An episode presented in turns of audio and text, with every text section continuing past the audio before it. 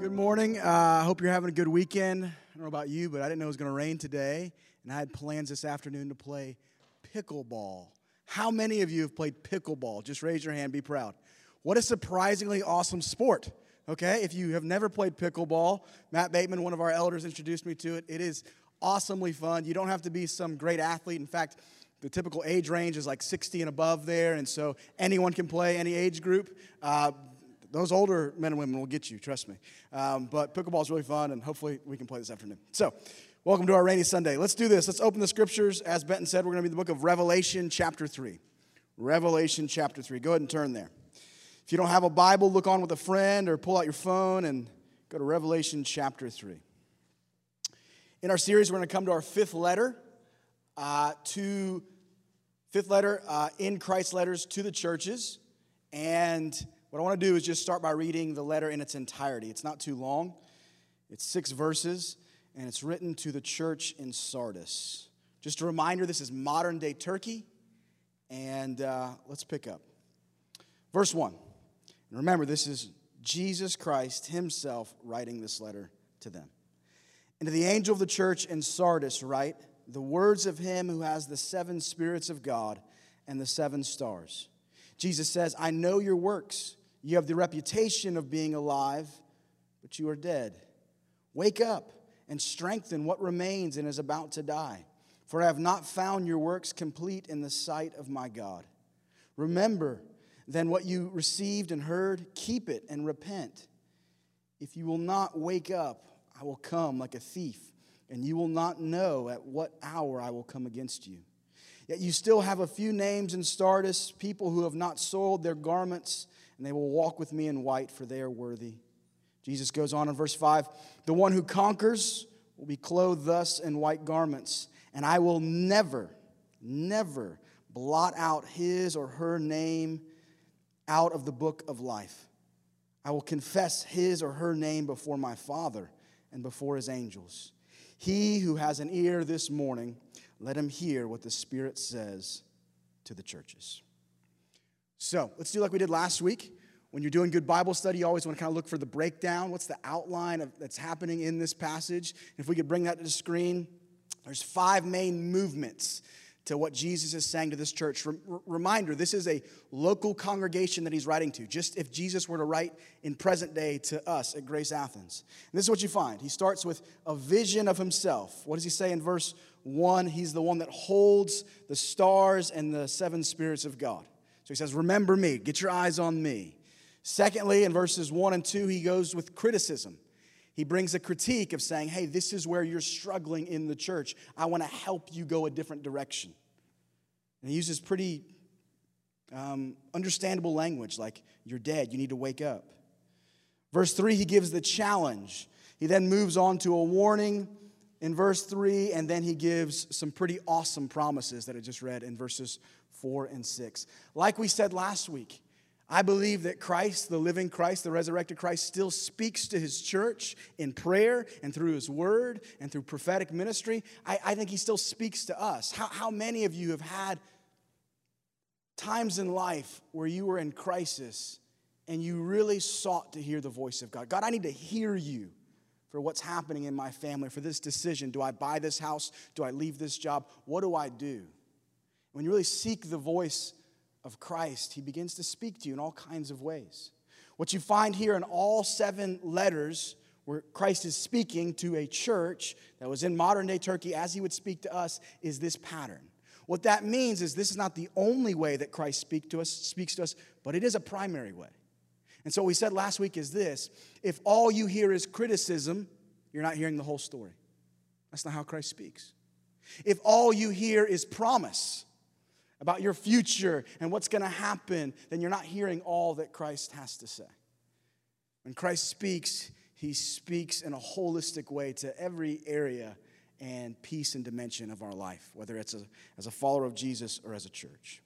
Now, let me go ahead and give you the cliff notes. I don't know about you, but when I was in literature class in high school, I, I loved the cliff notes. So, so here you go. Then we're going to break it down. The cliff notes are this the issue in this church congregation was complacency. Complacency. They had become complacent. dead, asleep. Wake up, strengthen yourself. Just like I want to shake you. You've become spiritually complacent in their Christian lives. They were just going through the Christian motions, as we've probably often heard about, still attending services and small groups, but there was no hunger, there was no witness, and the passion was beginning to drain out. That's where they are. And so when I read that, I first go, Well, Lord, am I complacent? Is our church complacent? Could you have written this letter to us right now in modern day United States of America? And I ask this question How did they get this way? How did this church get to a place where Jesus is saying, You need to wake up? Because this is what I know to be true about life your heart does not grow cold and complacent overnight, it doesn't just happen. A marriage does not go grow cold and complacent overnight. There's a series of long events, things that were supposed to happen, uh, things that weren't supposed to happen that did happen, on and on down the list, where a marriage grows cold. It, it, it, it's a long, slow story of draining passion in a marriage, like a small leak in a boat, where that passion begins to drain out. There's always, always a backstory to divorce. We know this to be true. Some of us have been affected by that. It didn't just happen, it's a long story that led to that to occur. And so I want to ask this what was this church's backstory that led for their hearts to be in this kind of situation? So let's pick up in verse 1.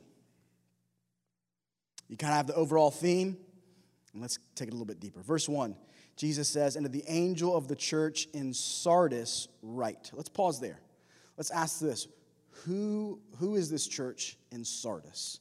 If they're the ones that have become complacent and we want to know what's going on, we want to know the backstory, uh, we got to start there. So, let me tell you about Sardis. We could bring that slide to the screen. This is Sardis. Obviously, it's not a photo. This, uh, this would have been in first century uh, modern day Turkey. But what you see here is that this city was built in the mountains. It was built safely and secure in the mountains, and it had this big reputation. As Jesus says, you have this reputation for being alive. It had this big reputation for being unconquerable, that no army could invade and take over this city because it was safe, safely secure in its geographic area. But something happened in Sardis 600 years before the gospel reached them that their people and their history had never forgotten. Although it was safe and secure in the mountains, and they thought no one can ever capture us, they kind of had this arrogance about them. In modern day language, they had a bit of swag about them as a city because they were so safe and secure and, and, and impenetrable. What happens to this city 600 years before Jesus wrote to them is they had become complacent and asleep. They thought, no one can get us, we're fine. We're the great Sardis up here in the mountains. Our city is impenetrable. And they become complacent until one night, a Persian army found a way in. King Cyrus, who we hear about in the book of Ezra and Nehemiah, it was King Cyrus who in 546 BC invaded this city and took it over. And this was a very hard lesson for the Sardinian people to learn. And it was, reality is, it's never easy to grow out of that kind of complacency and pride. It was a very prideful city. I'm trying to think of an equivalent to a prideful city. Maybe New York, maybe Washington, D.C., I want to name other ones. I haven't traveled that much, so I'll just leave it there. A prideful city. The reality is that now Jesus is saying to this Christian community 600 years prior that they need to learn this all over again. That they have gone back to their old ways, where the city and the culture has influenced them over the reverse, and they have become asleep, complacent in their pride self dependence, and reputation. And so, what does he say in verse 2? You need to wake up. In the words of Jesus, they need to realize that they are dead. Unfortunately, here's a bit of history they never got the message. This city and this church never grew out of that complacency, never grew out of that pride. They did not wake up, and now it actually is dead.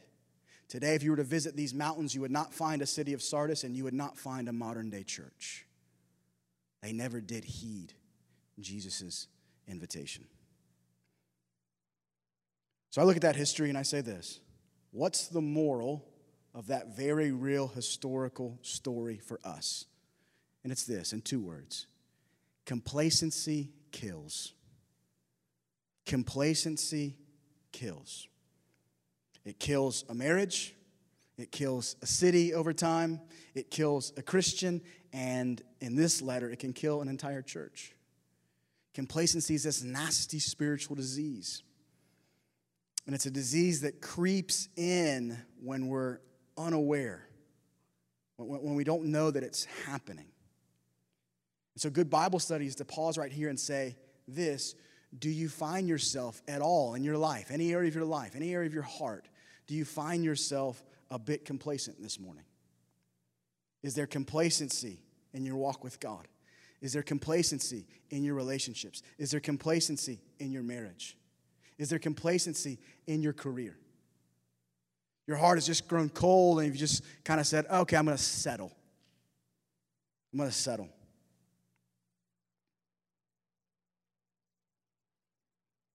Our hearts can get this way for various reasons. It can happen because of success, where we get proud and lazy. It can happen because of failure and you get discouraged and disinterested. Let me give you some examples. This can happen in your first job after college.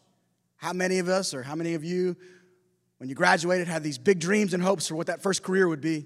It's gonna be awesome. I'm gonna have this awesome job and fulfill this degree I've been working on. If you went to grad school, it just doubles your expectation and your debt for, you know, that first job and that career I'm just going to take off.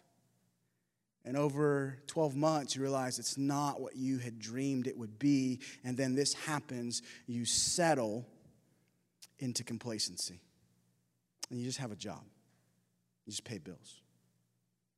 This can happen after the first couple years of marriage. Any married couple here will tell you you have to fight against this. You have to fight, you, you have to continue to pursue each other and keep the flames of romance and interest and selflessness going, or you will settle, your heart will settle into complacency. And what I know to be true is not only can it happen in a job, not only can it happen in a marriage, it can always happen in our Christian lives. It can always happen. According to Jesus in this passage, what are you supposed to do if that happens? Jesus is very direct. He just says, hey, A to B, here's how it works. He says it right here in verse 2. Here's what you're to do if this happens. Verse 2 reads this, if we could bring it to the screen. Jesus says, Wake up and strengthen what remains and is about to die. For I have not found your works complete in the sight of my God. His answer right there in verse 2 is Wake up because you're asleep, just doing simple logic. Strengthen yourself because you've become weak. That's what he's saying. So wake up and strengthen yourself. Now I read that and I say, well, thank you, Jesus. Thank you that's not complicated. Thank you that it's A to B. But that's not easy. I can't just rouse myself out of my spiritual slumber or the slumber of my marriage or whatever it is? How am I supposed to just do this on my own? Christ knows this, and it's why he offers supernatural support. It's all right there in the passage. Look at verse 1. Go back to verse 1. His opening words in verse 1 give a vision of him doing what? Holding seven stars and holding the seven spirits representing the power of the Holy Spirit. The seven stars are the angels, angelic support. So he begins the letter. He says, Hey, look at me. I am the risen Christ, the cosmic Christ, who symbolically holds angelic support in one hand for you and the power of the Spirit in the other hand for you. So, everything I'm about to criticize, I'm going to provide the support you need to conquer later in the passage and overcome. He knows it's not easy for us to just wake up, right? What this means is that Christ has supernatural strength available to help you wake up out of your slumber. What they need and what we need in this room at times in different seasons of life is the Spirit's life giving power, which raised Jesus from the dead to wake us up from our spiritual slumber. All you got to do is ask. It's called grace. All you got to do is in the name of Jesus. You go home today. This is you. If I'm speaking to your heart, and if I'm not, it's going to come later. It's going to come later. This is just seasons of life. We're sinful creatures. These things are going to creep in. This is what you need to do. You need to go home and you need to have a moment of prayer with Jesus. Get back out this Bible and this passage and say, Lord, I want to believe that these words are true. They're not fairy tale that you're present to me holding angelic support and the Holy Spirit, and you're ready to transfer them, to send them, to move them into this room, into my life, so that I can wake up. Lord, would you do that for me right now and over the next seven days this week? And here's what I know when we really seek the Lord, and we ask something that He's telling us to ask Him, He always provides. He always provides.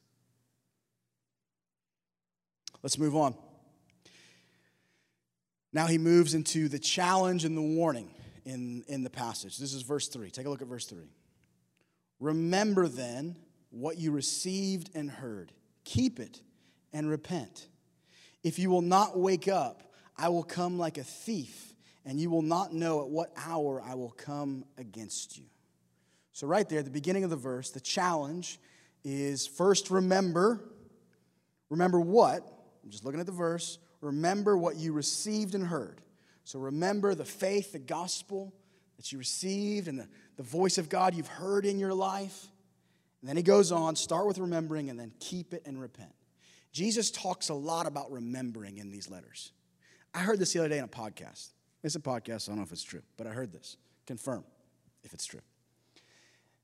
That reliving a memory in your mind is psychologically equivalent to actually living the event according to what your body goes through. Have you heard of this? Any psychology majors or psychologists out there? I'll say it again. The act of remembering the event is just as equivalent as actually living the event. Remembering is a powerful spiritual tool in the Christian life. And so often in these letters, before Jesus says repent, which is to change your mind, change the direction, he says, Hey, I want to go back with you. I want to, right now, in this moment of prayer, I want to take your mind back to when you had that passion and you had that fire in your marriage and your walk with me. Let's go back. Let's relive that. I want you to feel the flame again. Then I want you to call on me and I want to begin to fan it back and bring it back to life. He also gives a warning. Jesus holds us accountable. He'd be a negligent, evil parent if he didn't. If I let Jack or Shay or one day Judd do whatever they wanted in my house, it would be a wreck. They'd be bleeding. It would just be a mess. And so often I say, Jack or Shay, if you do that again, I'm going to put you in timeout. If you do that again, I'm going to take away that toy. It's accountability, it's a warning. It's for their good, it's because I love them. If I let that happen, well, it'd be a mess.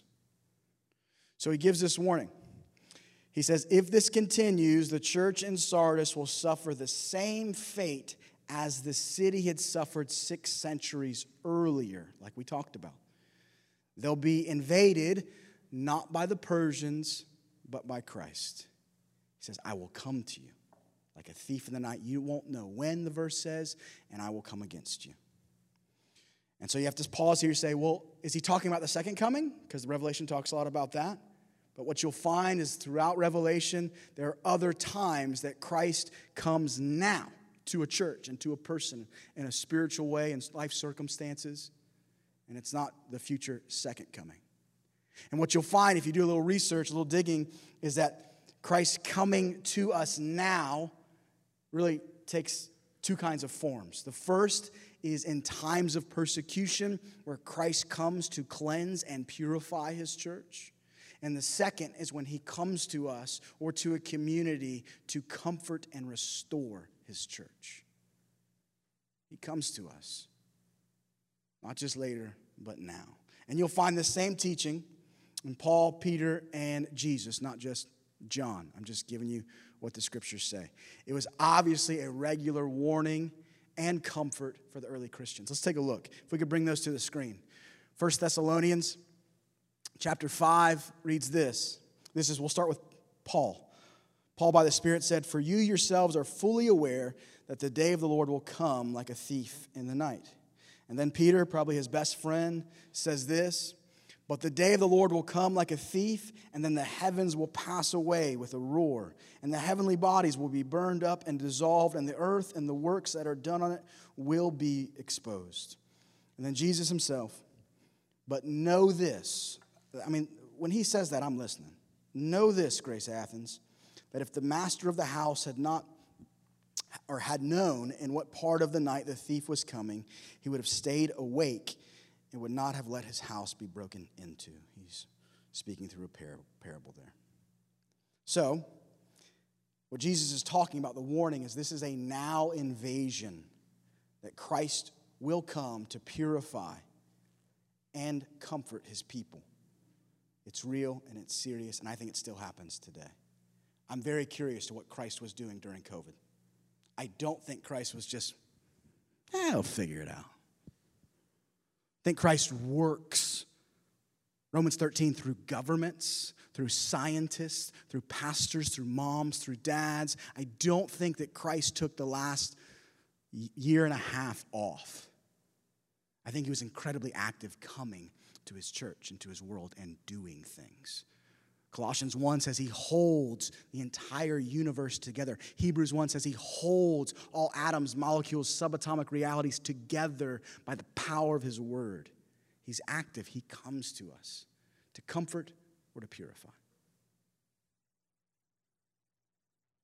don't know how many of you are history buffs, but I was reading one of the commentaries for this book, and it brought this story. It was December 7th, 1941. Commander Mitsu Fuchida flew his bomber over the North Pacific. His mission was to lead the Japanese attack on Pearl Harbor. I believe we have a photo of Commander Mitsu. This is him. He led the attack on Pearl Harbor. And as he's flying, ready to drop bombs on the harbor, the commander realized the situation was better than they had even hoped for because the defenses of the Americans were low they were in a very low state of readiness. The guns protecting the harbor were unmanned, and the planes were still sitting on the runways as just open targets. Now, if you know your history, you know this that the U.S. Uh, military had actually decoded some communications months before this attack that the Japanese had sent out. They had they'd found those or found a way of some spycraft way to, to acquire those months earlier, and still they did no preparation. They were asleep, they were complacent. As Commander Mitsu was flying over, he broke radio silence and in Japanese said, Tora, Tora, Tora, which means tiger, tiger, tiger, which was the code name to begin the attack, to begin the bombing. The first five minutes were the worst of Pearl Harbor. They destroyed almost everything in that first five minutes. The harbor, the U.S. fleet were basically completely destroyed. If we could bring up some photos and we could just slowly scroll through these. Let me give you some statistics. Of the eight U.S. battleships in the harbor, three were sunk, with one capsized and four seriously damaged. Three light cruisers and three destroyers were sunk. 261 planes were destroyed, with many others damaged. And of the service personnel, 3,226 were dead, and 1,272 were wounded. It was a terrible day. As the reports came in, they exceeded Commander Mitsu's wildest dreams. But when hearing the reports, there was an admirable, it was considered, he was considered Japanese greatest military mind. He, he's reported for saying this I fear we have awakened a sleeping giant. Talking about the U.S. His words turned out to be prophetic, as we know how history happened. Pearl Harbor was the wake up call to wake up from their complacency to strengthen themselves. And the war went on, and it finally came to an end in the total surrender of the Japanese aboard a U.S. battleship in Tokyo Bay. And guess who was there? Commander Mitsu. He was aboard the USS Missouri the day the emperor surrendered, and he was one of the few that witnessed, that witnessed the very beginning of the war in his plane as he dropped bombs on Pearl Harbor, and the very end of the war with that surrender. Here's what's amazing about his, sto- his story, just a side note.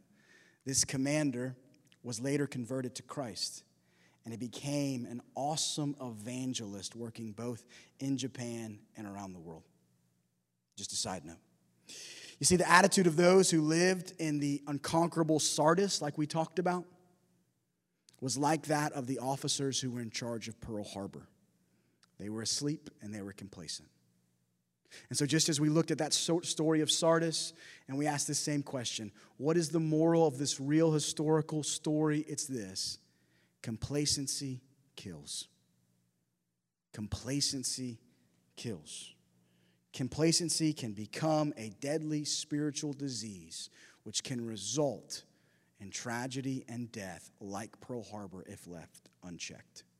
It's like a cancer that you refuse to go to, to go to the doctor and get checked, it can spread. So Jesus gives them a merciful warning.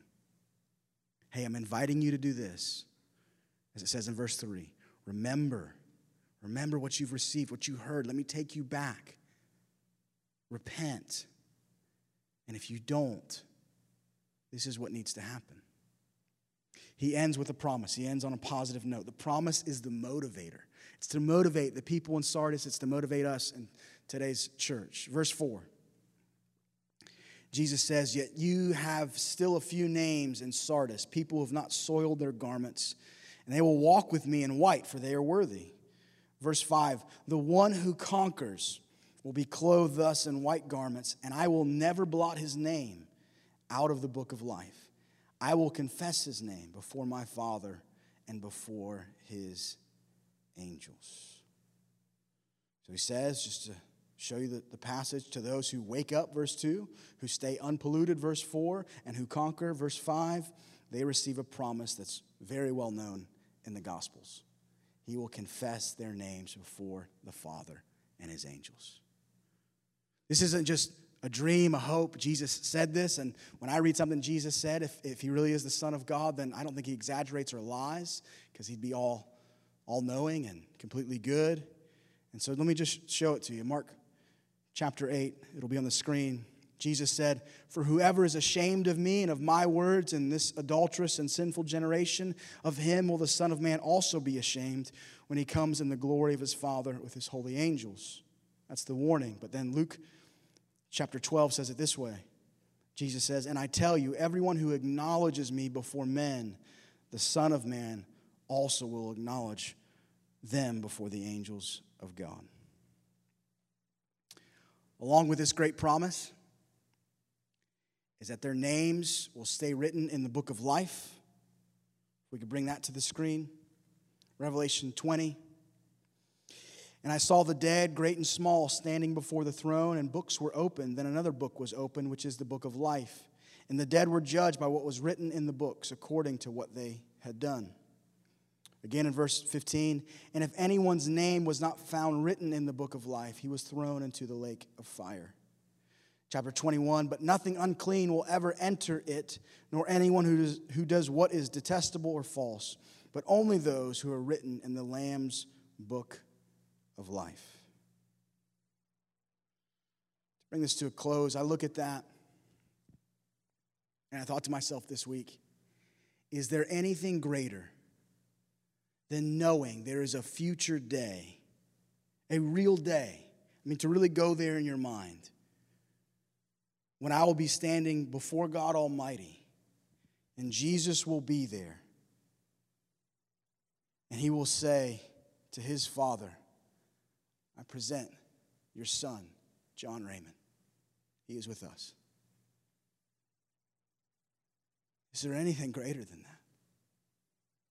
This is a real promise. This isn't fairy tale, it's not myth, it's not fable. It is a promise that those who follow him now, that on that day when we appear before our Maker, the creator and lover and sustainer of the universe, that your name will be uttered from the mouth of Jesus, saying, This is our daughter, this is our son. What a promise. And is there anything more comforting than knowing that your name is permanently written down in the book of life? I want to say this, friends. If you find yourself spiritually complacent this morning, then remember this Christ promises you both angelic support and the power of the Holy Spirit to wake you back up. All you have to do is ask Him for it. Just ask Him for it. If your marriage is draining in passion, go to Christ. If your life at work is intolerable and you're losing the passion you need to be kind and to be a witness and to do good work and to serve the world, go to Christ. If you're in your grad program and the exams keep stacking up and your passion wasn't what it was when you first enrolled and you're afraid, do I really want to do this? Go to Christ. He stands there with the angels in one hand and the same spirit that created every atom and thing you see in the universe, who wants to create in you a new passion. God is the most generous being and reality in the universe. That's why it's a gospel of grace. And so Jesus ends. Verse 6 He who has an ear this morning, let him hear what the Spirit is saying to the churches.